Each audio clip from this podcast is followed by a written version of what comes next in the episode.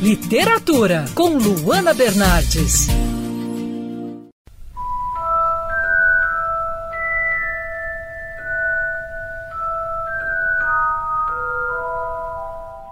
A saga Harry Potter completou 20 anos de publicação.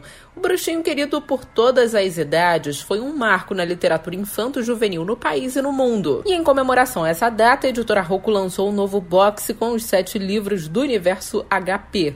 Por isso, hoje nós vamos conversar com o diretor de marketing e comunicação da Rocco, Bruno Zolotar. Bruno, me fala um pouco sobre esse novo box de Harry Potter. Então, hoje a gente está lançando no Brasil as edições comemorativas dos 20 anos de Harry Potter e o que, que os leitores, o que, que os fãs de Harry Potter podem esperar dessas edições.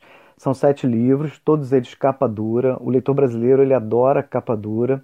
É, eles têm as capas inéditas de um ilustrador chamado Brian Selznick, que é aquele ilustrador de A Invenção de Hugo Cabret. É, e tem uma curiosidade muito interessante sobre essas capas, que é quando você coloca um livro do lado do outro, é, elas formam um mosaico que conta visualmente a história do Harry Potter.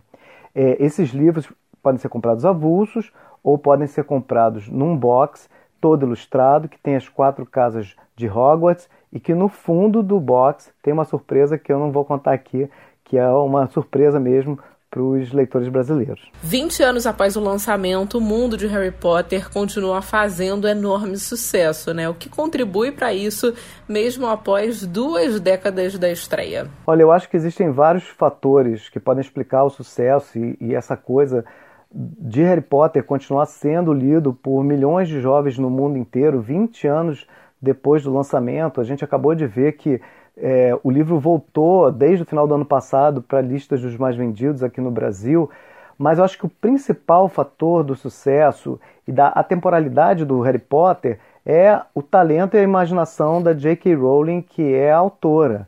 Ela realmente criou um universo fantástico de personagens, de cenários e de situações que encanta jovens, e eu vou dizer, não só jovens.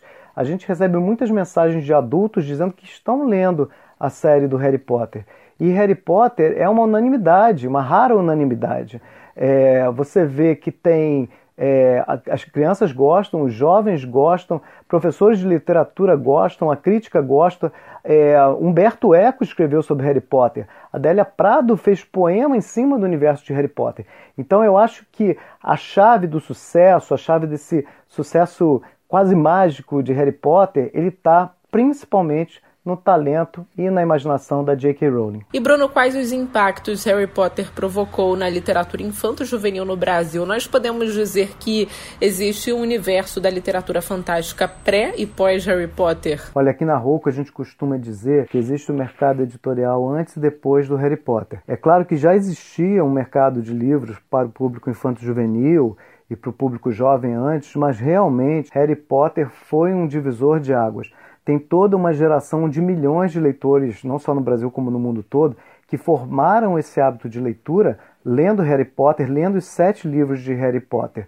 É, a gente pode pensar que boa parte desse mercado que existe hoje de literatura adulta começou lá 20 anos atrás com Harry Potter e que a saga continua formando leitores para o futuro. Essa que você ouviu foi a entrevista com o Bruno Zolotar, diretor de marketing e comunicação da editora Rocco. Eu sou a Luana Bernardes e você pode ouvir mais da coluna de literatura, seção do site bandnewsfmrio.com.br clicando em colunistas. Você também pode acompanhar as minhas leituras pelo Instagram Bernardes Luana, Luana com dois N's.